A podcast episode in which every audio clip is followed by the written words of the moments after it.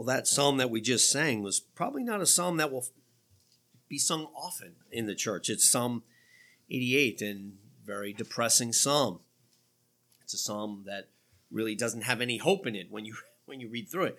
It's one of those psalms of just pure lament, but appropriate for the text that we look at today because you have, of course, Naomi saying, Please don't call me Naomi, pleasant. Call me bitter. Call me Mara, for the Lord has dealt bitterly with me. I think that Naomi could sing uh, Psalm 88.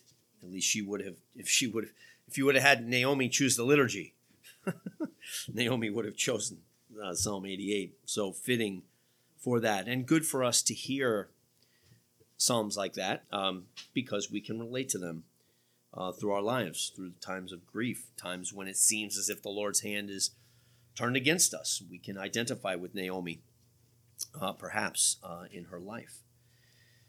Well, back to the book of Ruth we go, and picking up in verse 6 and carrying on the story, you will remember where things left last week. You talk about something that has no uh, uh, sort of good news in it. It was last week's text. Um, and this week's text starts to get little beams of sunlight breaking into them. There's a couple things, uh, points of encouragement here uh, in this text. But last week, Last week was uh, another sort of Psalm 88 text. Uh, nothing but bleakness. Starts with famine in the land, moves on to a terrible decision by, we'll assume, the head of the house, Elimelech, but um, perhaps in league with Naomi, makes a terrible decision to turn and leave the land, the, the house of bread, right? They leave they leave the empty bread basket, they, they leave Bethlehem, that which means house of bread, uh, to go to a foreign land.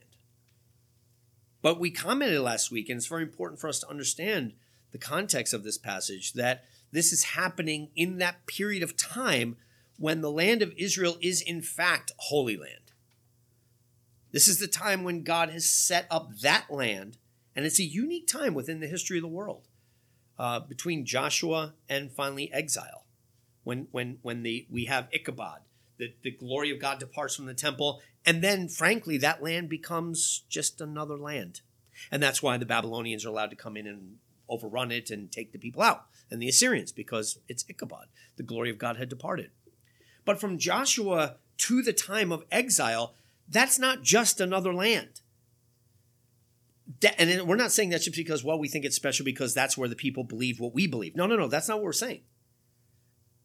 The Bible teaches that from the time of Joshua, when the Lord entered the land and the ark enters the land, to the time when the glory departs, that objectively that is a unique land. That is a little taste of heaven. That is a temple. That's a holy of holies land. It's a unique land, and there's a unique uh, uh, uh, relation to God in that land, and there's a unique calculus of how things work in that land that is not true in other lands and is not true in other times. in this unique way. This is the Holy Land. And as such, those laws of Deuteronomy apply. You obey, you will be blessed. You disobey, you will suffer judgment. In a very poignant way, which is not, though, though it's analogous to where we are today, it's not exact. It's not as if, oh, somebody suffers and we go, I wonder what they did, right? You can fall into that. We saw that in the book of Job. Job suffers, his counselors say, oh, I wonder what Job did. No, that's wrong wrong calculus. That you're using the wrong mechanism to understand the providence of God, but not necessarily so within this land and for this people at this time. And so we're in that land. That's what the author has told us. And it's the time of the judges, a time of unfaithfulness, a time of cyclical disobedience, and then repentance, and then restoration, and then complacency, and then rebellion, and then judgment and then repentance and then restoration and then complacency. And and th- th- that cycle of the judges is what we are in. And so when we're in this land at this time and we hear about a famine it's not just oh that really stinks you know what, what that's an unfortunate situation no no no it's not an unfortunate situation this is a hand of god's judgment because we're in this land at this time with these people and that God. So we hear about the famine, And then, as we've said, so what do you do if you are in this land with these people at this time with that God and you hear there's a famine in the land? The answer is not run to another God's land. That's not how you solve this problem. You don't start looking for other economic options. If you were in this land with this God as these people at this time, the answer to the famine is simple. Not easy, but simple. Repent. Repent. Call out to the Lord. But that is not what Elimelech and Naomi do. They see it as an economic problem, which again, we can understand.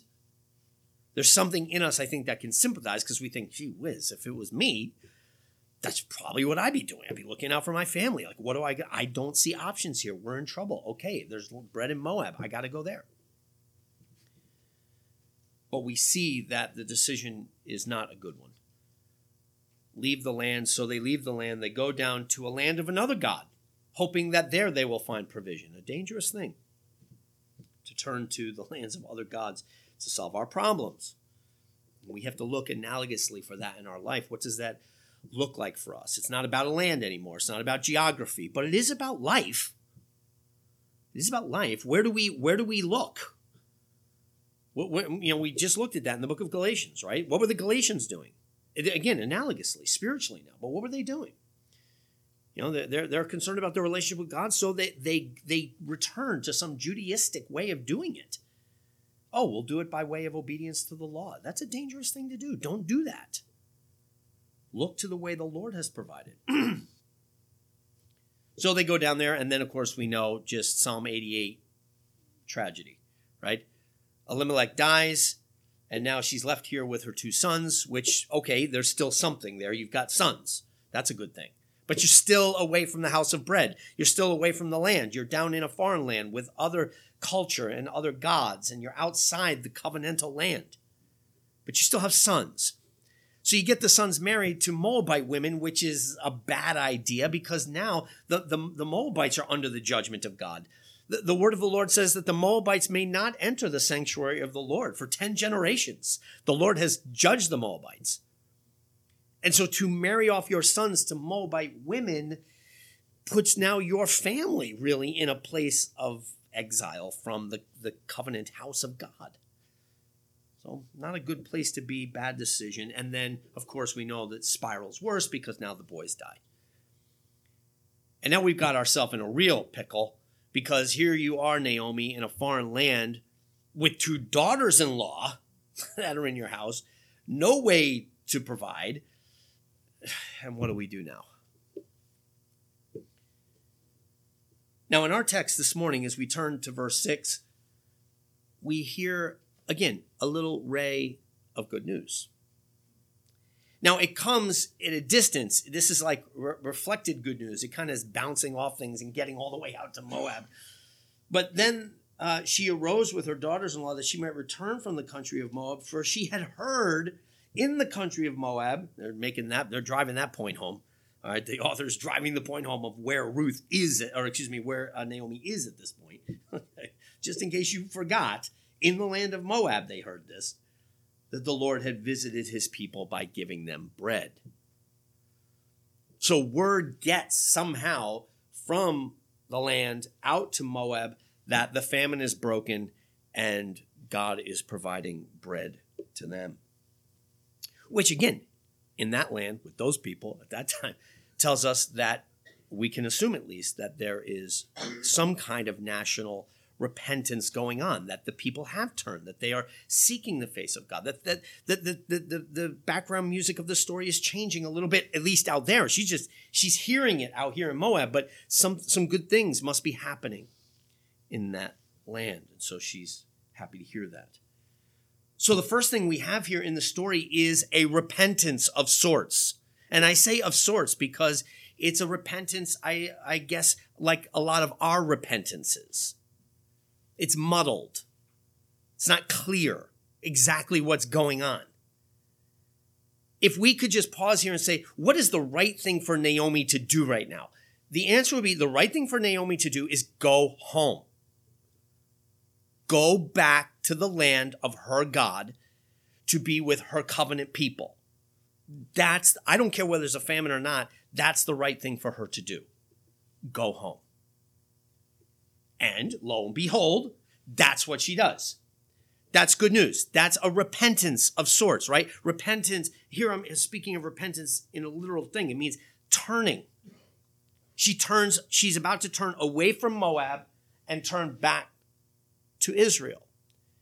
She's about to turn from the gods of Moab. Now, not, there's no evidence she's worshiping the gods of Moab, but, but this is the land of the gods of Moab. And in this day, land and gods and culture were intertwined. Like you go to that land, you're going to the land that's overseen by that God.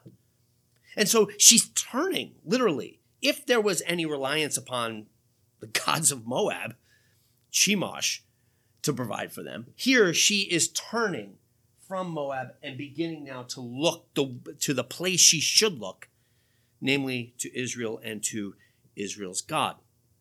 Now, I say a repentance of sorts because of what motivates it.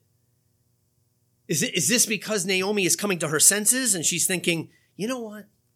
I really, I, my heart has been cold to God. I need to get right with God you know, oh, the famine's over. Well, that's convenient. You know, that's really great that I'll be going back in the famine. No, it's it's the fact that she hears the famine's over. And she's led here by her belly a little bit. She's led again, like Elimelech did coming down there, sort of by by economics. Right? And she hears, oh, there's a better economic situation up there. I can go back. Uh, so it's a muddled repentance. I'm going to guess like a lot of our repentance. Uh, it's not always pure you you don't always repent because you just know hey i'm broken i need to return to the lord. Oftentimes it is muddled with other you know other motives driving us. But she turns nonetheless with her daughters-in-law to return home. And i chose as our new testament reading today the prodigal son because you can see the same kind of thing right? He the, the son the son makes a terrible decision terrible decision to leave his father's house he leaves the house and goes off to a foreign city. Now, it's not exactly, there's not a famine. He's not pushed out that way. He just makes a stupid decision. Oh, you foolish Galatians, right? Oh, you foolish, stupid son. What are you thinking? Taking your father's money and severing the relationship with the father. Right? You take you take the beautiful flower and and cut it from its roots so that you can have it and you run away with it. Well, what do you think is going to happen? you, you're going to have a beautiful flower for the rest of your life. No, it withers and dies. And so it is for the prodigal son. He he severs the flower from the stem. He he he he severs the gifts from the gift giver. He he takes the stuff and leaves the dad and goes off to have it on his own. Terrible decision.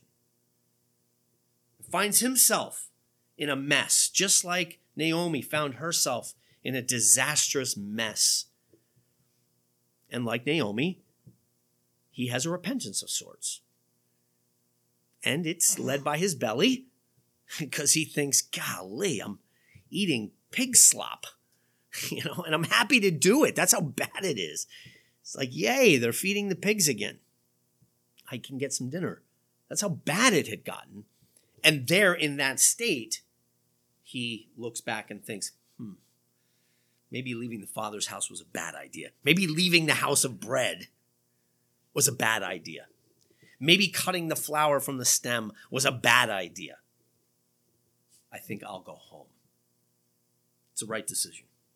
And Naomi, this little brightness happens here in this story as she decides to go home. So the first thing we have in this story is a repentance of source. Then, second thing is we track through this, and again, for those listening online or wherever, we've already read the text um, for our Old Testament reading this morning, and hence I'm not reading through it. But Naomi now turns to go, and then we have this very odd, again, terrible little interaction between her and her daughters in law. Now, again, like so often, we can find ourselves saying, Well, I kind of get why she'd say it. I get why Elimelech would go to Moab. Like we can identify with him, right? I get why she would have her sons marry these women. It's like, what are you going to do? This is where we live for 10 years. You know, we're going to have to have children.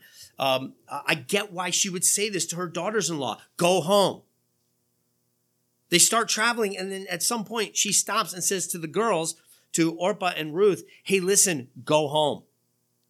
And we can get it because I have no prospects. I'm going back to my home.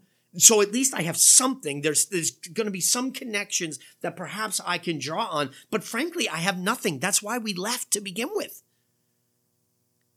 And if you come back with me, not only do I have nothing, now I have less than nothing because now I have nothing with which I have to provide for the two of you.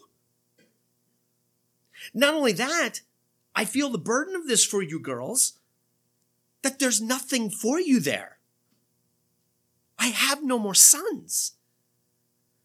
There is no one who can redeem us. Because the way it worked, you know, you remember in the Bible, the way it worked is look, when your husband dies, somebody else in the family marries you. Because it, different from today, back then, we've got to maintain the land. We've got to maintain the covenantal land. And we maintain a line of seed, right? A genealogy, because we're moving toward a promise. And so we must maintain this land and we must maintain our genealogy. And therefore, it's not, well, just whoever you love. No, no, no. You must marry somebody within this family to maintain this. So we need somebody who will come now and fix this mess. The problem is, so you know what happens. You remember that story with Jesus when they come and ask him, well, listen, if if uh, if a, if a, if a man dies and leaves his wife, and then the other brother marries her, and then he dies, and then another brother marries her, when he gets to heaven, whose wife is she? Remember that whole conversation? That's this.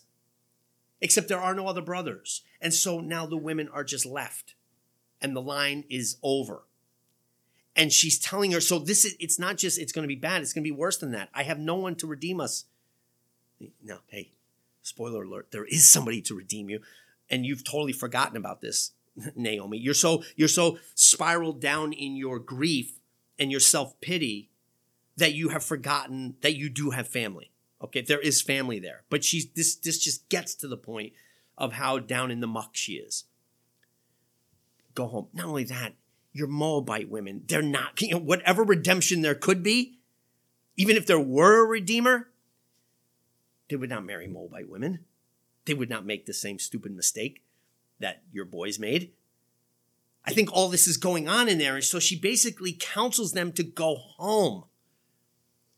And it's kind of disturbing if we, we get it on an, again, we get it on an economic level. We get it on just a cultural level.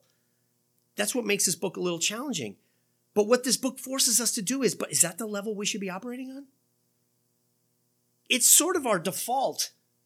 We go to, we make these decisions based of our own wisdom. We base these things out of economic decision. I don't know. What else can I do? I don't know. Obey God. Bring people, bring people to the house. Like you've got these two women here who serve other gods. Their families worship the god Chemosh who demands child sacrifice, okay? And they've now been married into your family. And you have them. And they want to go with you back to the Holy Land and worship your God and be part of your family. And I know it makes no economic sense, but they want to go. And Naomi says, No, don't come. Go back. No, she's doing it out of love, right? You sense that. There, these, these women are weeping as they contemplate this. Naomi's weeping. I, I think she loves these two girls. And she's, she's trying to think about their economic interest and hers. Go home. Verse 8. And Naomi said to her two daughters in law, Go, return each to her mother's house. The Lord deal kindly with you as you have dealt with the dead and with me. The Lord grant that you may find rest, each in the house of her husband. So she kissed them and they lifted up their voices and wept. She's asked, she is trying to pronounce a blessing on them. May the Lord be kind to you. The, the word kindness there, and the only reason I mention is because it's a very important Hebrew word in the Bible, and that is the word hesed it means covenantal loyalty, covenantal love, deep agape love. It's the love God has for his people. And here she's saying, may God have that for you as you go back to the gods of Moab. Like, may God deal kindly with you as you go away from him. I'm sending you away from him, hoping that God will deal kindly with you. It's like, Naomi, you need to rattle her here. Say, Naomi, what are you doing? What do you mean? May, may the if the yes, may the Lord deal kindly with us. Let's go. Let's go to him. Let's go to where his people are. Let's go to the place of blessing. Let's go to the house of bread. But she doesn't do it. She gives terrible advice and sends them away. May the Lord deal. May he give you rest in the land of Moab. May you find a husband there, some pagan guy who, who, will, who will lead your family in the worship of Chemosh probably provide a lot of bread for you, maybe give you children so you have economic security, but it'll lead you straight to hell. But hey, I know what you need right now.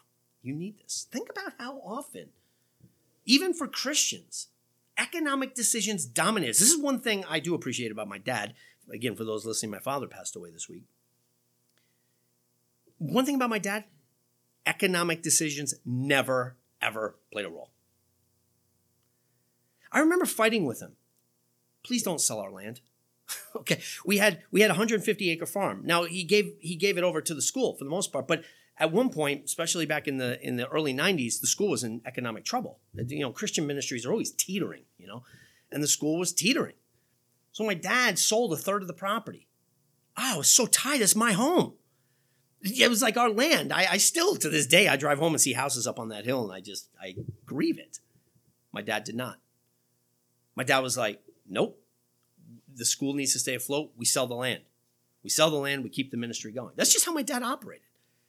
I think about this like he did not, economic decisions did, just did not move him. What moved him was kingdom vision, period. Now, sometimes we suffered around him, but my dad was driven by kingdom vision, period.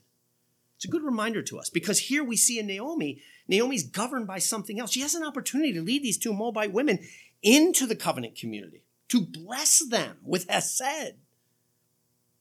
And for these other reasons, she pushes them out. Just think about this in your life. So we see repentance, but then we just see awful, awful wisdom and logic from Naomi. Human logic, yes. Godly logic, no. And so she sends them back, and Orpah goes. Orpah, apparently the sensible one, who says, hmm, you know, you're right. I'll go home and seek some security at home. Ruth, however, we really are introduced to here, utterly irrational, like my dad, I guess, not taking economic considerations uh, to heart. She does the opposite. Orpah goes, Ruth clings, we're told. Ruth grabs onto Naomi and will not let her go. It's a beautiful beautiful image. and then utters these words of Hesed. Right? So Naomi wishes Hesed upon Orpah and Ruth. Ruth turns around and gives Hesed to Naomi. I'm not leaving. Now, now, even after this, mm, still in the midst of this, Naomi is trying to get Ruth to go. And Ruth just won't do it. I'll read it again because it's so beautiful. Think about this love. Think about this hesed, this loyalty, this commitment. It's it's it's I say irrational because where does this come from? Entreat me not to leave you or turn back from following after you, for wherever you go, I will go. Wherever you lodge, I will lodge. Your people shall be my people, and your God my God. If you can, you can hear in that, you can hear that Deuteronomy language in there, right? I will be your God, and you will be my people. And she takes that up and says, "I want in. I want in on that." Perhaps by spending time with Naomi, maybe there was these flickers of faith in Naomi that have taught Ruth, but she wants it. Your people will be my people, your God, my God. Where you die, I will die, and there I will be buried. The Lord do so to me, and more also, if anything but death parts you and me. Wow. That's Hesed. That is covenantal agape love. I'm going nowhere. And all we're told is Ruth stopped, or Naomi stopped talking to her. Just said, all right, let's go. and off they went to the land. And now we have a new character in our story. She was there just as a name. Now she's there as part of the they. They travel now. It's not she, it's not she and some Moabite woman with her. Now the main character of our story has doubled. And it's they traveled together. And they make their way to the house of bread. They come to Bethlehem. And when they get there, Naomi is recognized. People can't believe it. It's been some time. They're, they're kind of surprised. Could this be Naomi? They say. And here again, and I don't want to be too hard on Naomi because, like I said last week, you don't want to be too hard on characters in the Bible because you're just like them. So we got to be careful how how tough we are on her because that the, the manner by which you judge, you also will be judged. And we could be really hard on Naomi, but that hand comes around and slaps us in the back of the head as well and, and reminds us we can be. So I don't want to be too hard on her, but her her bad theology and self-pity continues here. And again, we can identify with it. I think if we're honest, we can say, my goodness gracious, she has had a bitter hand turned on her, right? It's been a bitter providence. Don't call me Naomi. That is, don't call me pleasant. Call me Mara. Call me bitter. Because the Almighty has dealt very bitterly with me. And then listen to what she says. And let's just remember who is standing by her at this time. Okay? I went out full, and the Lord has brought me home empty. I went out full. I had it all, things were going great. And the Lord took it all away from me. And here I am empty. And if you're listening, if you're tracking, you're thinking, yeah, it's true. But is it true? Do you know who's standing right there in earshot? Ruth. What do you mean empty? You have this gift from God who clings to you, not as a burden, but as a pillar of support for you. I will be there for you, Naomi. I don't care. Where you die, I'm going to go right in the grave with you. I am here with you and for you, and I will be, and may God judge me severely if I do not.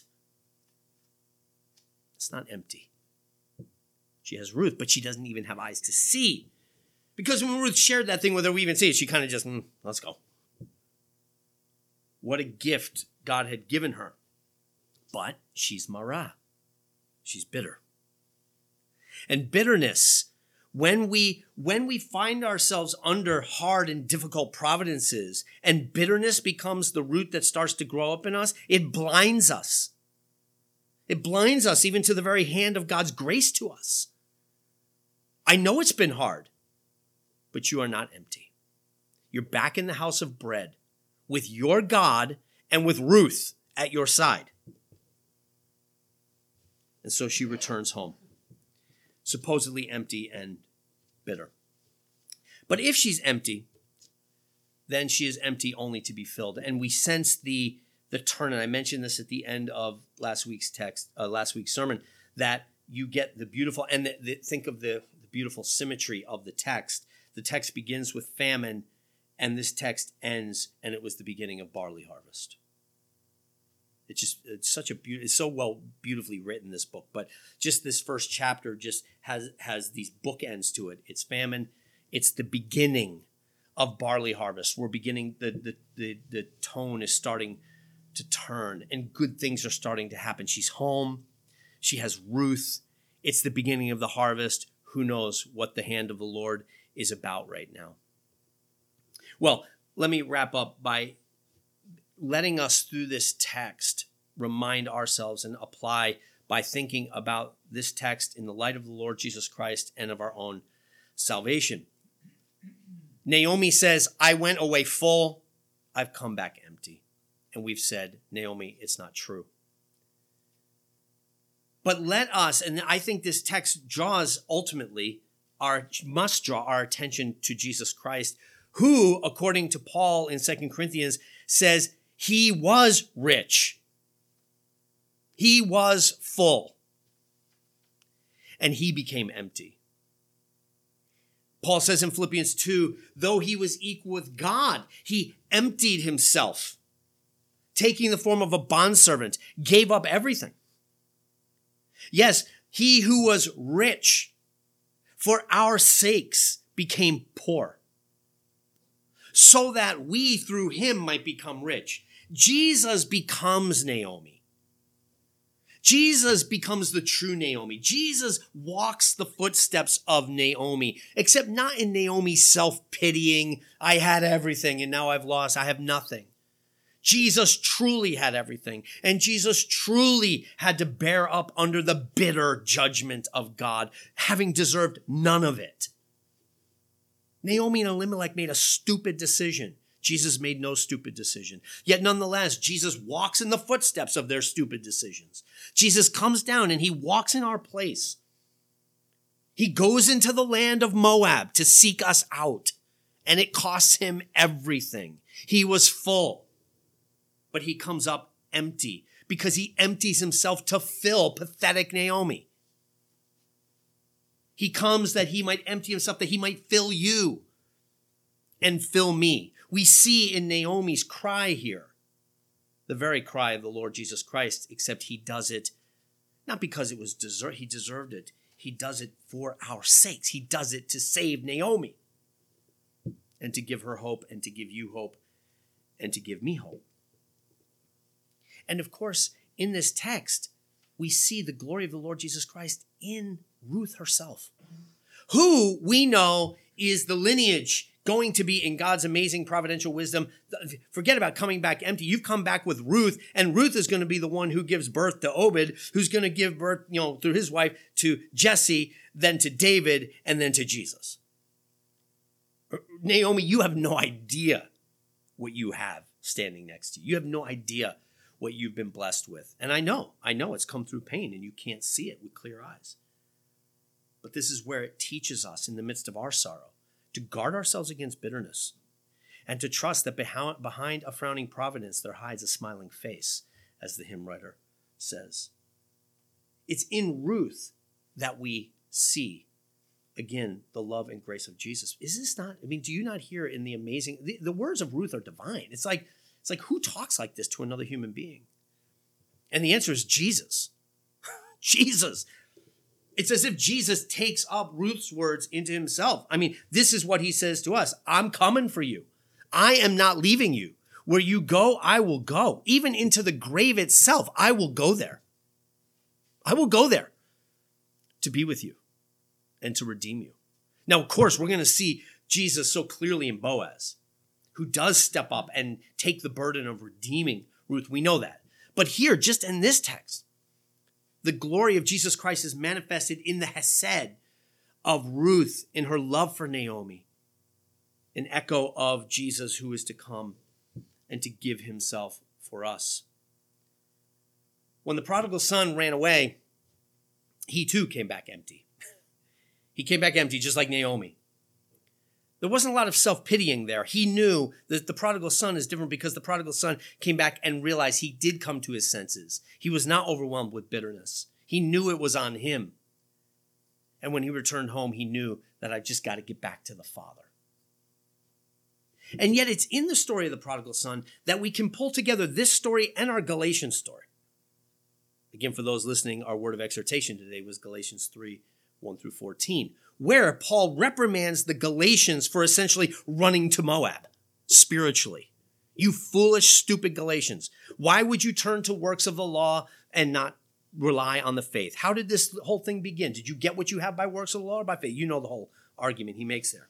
But don't we see the two problems, Ruth, uh, Naomi, and the Galatians in the story of the prodigal son? The prodigal son is Naomi, right?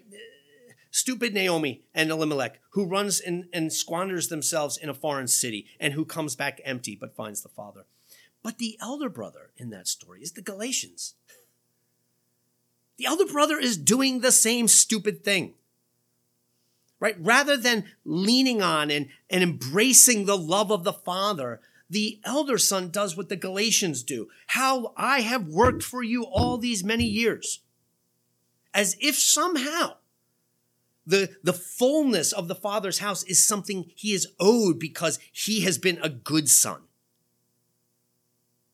It's what the Galatians are being tempted to do, relying on themselves and their own obedience. I've worked hard for this. Why am I not being honored? And you're thinking like a Moabite when you do that. Son, you are thinking like a Moabite.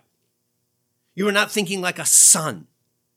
You are not thinking like a child of my house, to whom everything is given freely by grace. Son, do you think your hands are empty? Because you haven't had the fattened calf slaughtered for you? Everything I have is yours. You are full. So we must take from this a warning, a perspective warning. Be careful when we whine about the emptiness of our hands. Be careful when we run to Moab to solve our problems. Be careful when we turn toward self reliance to solve our problems. Let us look to the one, the Father who pursued us in the foreign city in Moab, came and hunted us down, would not leave us, would go where we go because he loved us by sending his only son for us that he might redeem us. And maybe sometimes we do need our hands emptied of things so that he can fill them with the best things, even when we don't understand it. I'm, and I'm not trying to say that somehow Ruth makes up for the loss of the boys and for the loss of her husband. That's a separate, that's a grief that just can't be replaced. When Job got new sons, it doesn't replace the old sons. But what Job really needed, what Naomi really needs, what the younger son and the elder son really need is not more sons and replacement and money back in the bank account. What they really need is the father. That's what you need. And that's what God will empty us from or for so that he can fill us with his love and with that Hesed, with that relationship. And the tone is starting to turn for Naomi. And we'll have to see how it goes from here. But the Lord has brought her home to the house of bread. May he do the same for us. Let's pray. Heavenly Father, we thank you that you love us even when we wander off to Moab when we squander your good gifts in a foreign city with prostitutes and partying and food the fact that you would receive us back and slaughter the fattened calf for us, reminding us that we are not empty, but that in you we are full. Forgive us for being the elder brother, of thinking that somehow we deserve something from your hand because we've tried our best and we've been better than other people. Father, it's just as much Moabite thinking as the younger brother, just as much Moabite thinking as Naomi and Elimelech. Forgive us. Lord, we thank you for your Hesed we thank you for your covenant love for us.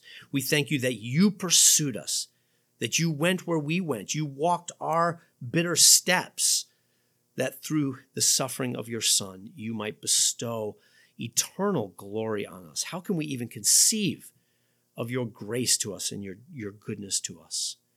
So, Father, be with us. Guard us from Marah. Guard us from bitterness, we pray. Give us eyes to see the sweetness of your provision for us, that we might live obediently and powerfully for the glory of your name today and through all the days of our lives, we pray. In Christ's name, amen.